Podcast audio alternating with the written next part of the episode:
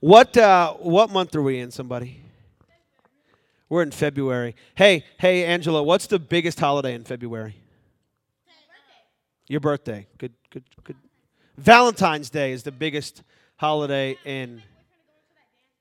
Y'all are having a dance? Okay. All right. So, when is Valentine's Day? Anybody know? This Friday is Valentine's Day. All right, so I'll go ahead and tell y'all this story because it's marginally related to Valentine's Day. So, so some of y'all, maybe y'all haven't heard me talk as much about her, but my college girlfriend, her name is Christina. We're still friends, um, but I broke up with her two days before Valentine's Day. Because you know what, it was just time to happen. I didn't plan it that way. It just it needed to happen. It, yes, it really did.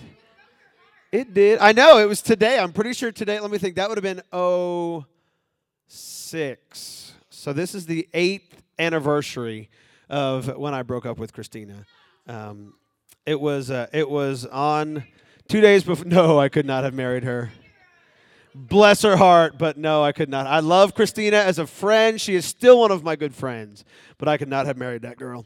She's a little too crazy for me. Um, among, yeah, she's a different kind of crazy. And I'll tell her that to her face, so I don't feel bad saying that because um, she knows.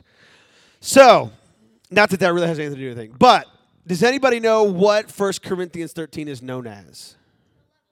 It is the love chapter. That's a JBQ question? It is the love chapter. So, Miss uh, Miss Starnes, there, will you come up and grab this mic and read the first seven verses aloud for us, please, Shaylee? Please, please. Yeah, get, get let's get the mic. I don't know how long the cord is. Oh, good, it's plenty long. Good. Oh, look at that, all kinds of room. Oh. It's all you, Shaylee. She's going to read the first seven verses. It's also going to be on the screen so y'all can read along with her. All right, just the first seven verses, okay? Okay. If I speak in the tongues of men or, or of angels, but do not have love, I am only resounding gong or clanging cymbal. If I have the gift of prophecy and can fathom all mysteries and all knowledge, and if I have a faith that can move mountains, but I do not love, I am nothing. If I give all, po- if I give all I possess to the poor and give over my body to hardship that I may boast, but do not have love, I gain nothing. Love is patient, love is kind, it does not envy, it does not boast, it is not proud, it is, does not dishonor others, it is not self seeking, it is not easily angered, it keeps no record of wrongs. Love does not delight in evil, but rejoices with the truth. It always protects, always trusts, always hopes, always perver- preserves. Always preserves. Bleh. Preserves makes me think of like jam or jelly. Um, good job. Everybody give Shaylee a round of applause. That was awesome. Clap for Shaylee. Good job, Shayla. Here, I'll take the mic back if you're done with it. She's like, yeah, I'm definitely done with it. I know. All right, so, and yes, whoever asked if this is in a song, it's in a variety of songs. Um, when I read through this, I think of. Uh, it's a very common. It's a very common thing, especially in February, with you know being kind of love thing. All right, so and yes, this the title of the series. We're going to be talking about love over the next several weeks and a variety of things. Not really about romantic relationships. Um, we will a little bit next week, I think. But other than that, it's not going to be a lot about romantic relationships. But we're going to be talking about a variety, uh, love from all different angles. Okay. And yes, I titled this song "What is" or this series "What is Love" to get that song in your head. Okay. What is love? Baby, don't hurt me. Right? You guys know that. Wes, go to the next slide. I love this stupid slide. Baby, don't hurt me. It's a sheep. See, it's a pun. No more. Oh. Uh, no more. See, no more because sheep live on the moors. Like, yeah, I know it's a bad pun, but I love it because I love a good, I love a good pun. So I'm sorry. Yeah, take take the sheep away. Uh, I should have got sheep. It could have been our mascot for the series or something. Um, just put that at. I'm going to put that at the front of every message for no reason at all. Yeah, I'm not going to hang them from the ceiling this time like we do with the elephants, but uh, we had elephants hanging from the ceiling one time. It was it was awesome. Yes, real elephants hanging from the no, they were inflatable elephants, but uh, yes, real life elephants. We just threw peanuts at them every once in a while. Um, so getting back to 1 Corinthians chapter 13. Uh, let's dig through this a little bit. We're going to start here right at the top um, and spend a lot of time on these first three verses tonight. So, the first verse of, of 1 Corinthians 13 If I speak in the tongues of men or of angels, but do not have love, I'm only a resounding gong or a clanging cymbal. What does that mean? If I speak with tongues of men or of angels, what does that mean? Let's let's pull. What does it mean to speak with tongues of angels? Anybody know what that means? Yes, ma'am. To speak the thoughts of God, kinda. Anybody else know what that means? To speak with tongues of angels? Not to speak with angels. All right, here, I'll read it from the message translation. If I speak with human eloquence and angelic ecstasy, but don't love, I'm nothing but the creaking of a rusty gate. What is eloquence? Human eloquence. What does eloquence mean? Eloquence? So to be, do you know it, Harley? No. Tate, do you know what eloquence means? Dressing nice? Uh, kind of. No, yeah, that's more elegant or elegance. No, eloquent is when you can speak very well, when you speak with, with, uh, without stuttering, and you speak without stumbling over your words, and you know, like, right, like, yeah, like a, uh, like the Gettysburg Address is very eloquent, you know, or a lot of famous speeches are given by very eloquent speakers. So, so if if I speak with human eloquence or angelic ecstasy, so in other words, if I'm the greatest speaker in the world, that's what that's what uh, Paul is saying here. He says, if I speak with pretty words and and you can understand what I'm saying, and I've got this great way of speaking, but if I don't love, then I'm nothing but, it said, a resounding gong or a crashing cymbal or the creaking of a rusty gate. What's the most annoying sound you can think of? Styrofoam rubbing together, that's bad. Nails on a chalkboard, Ugh, it gets me. Yeah, like a nail on metal, yeah, or on, yeah, that's a good one. Your brother is the most annoying sound you can think of. Yes, I see that hand. Oh, that's not very nice. Yes, Robert. You get that, yeah, that knife on the plate sound. Yeah, that's a good one too. See, that's what it's saying. It says a creaking gate or a resounding gong. I may do a whole uh, a whole sermon on this later and bring in a gong and just hit it to make y'all mad. Um, but uh, no. So check it out. It says this if we're speaking great, if we have great eloquence and we can speak with these pretty words and all this stuff, but we're not speaking in love, then we're just a, a sound that's annoying. How many of you? All right, so earlier, here, I'll, I'll give you an illustration from this. Earlier tonight, little Micah, y'all know Micah, right? Micah and Jonah. So, Micah, uh, Jonah was, I don't know why Jonah was on the ground, but Jonah was on the ground, and Micah came up and kicked him in the face. Like, he just kicked him in the head, and he was already down. He literally kicked the man while he was down. And so Jonah comes up to his dad and he's like, Dad, Micah kicked me in the face. And, uh, and so, you know, Rustin was like, Hey, Micah, go apologize to your brother. How many of you guys have ever apologized to your sibling without meaning it? Right? Like, I'm sorry. And you don't really mean it. You're not sorry at all. Yeah, he was like, "Sorry, brother." See, that's what it's saying here. That's kind of the same thing. Like, like if we, because you're not saying that in love, right? So when you're saying that, you're not really loving. You're not really sorry, right? That's the same thing here. If we do that, if we speak without love, if we speak without love, we're just an annoying sound. Okay, think of whatever your most annoying sound the styrofoam or the knife on the plate or the chalkboard.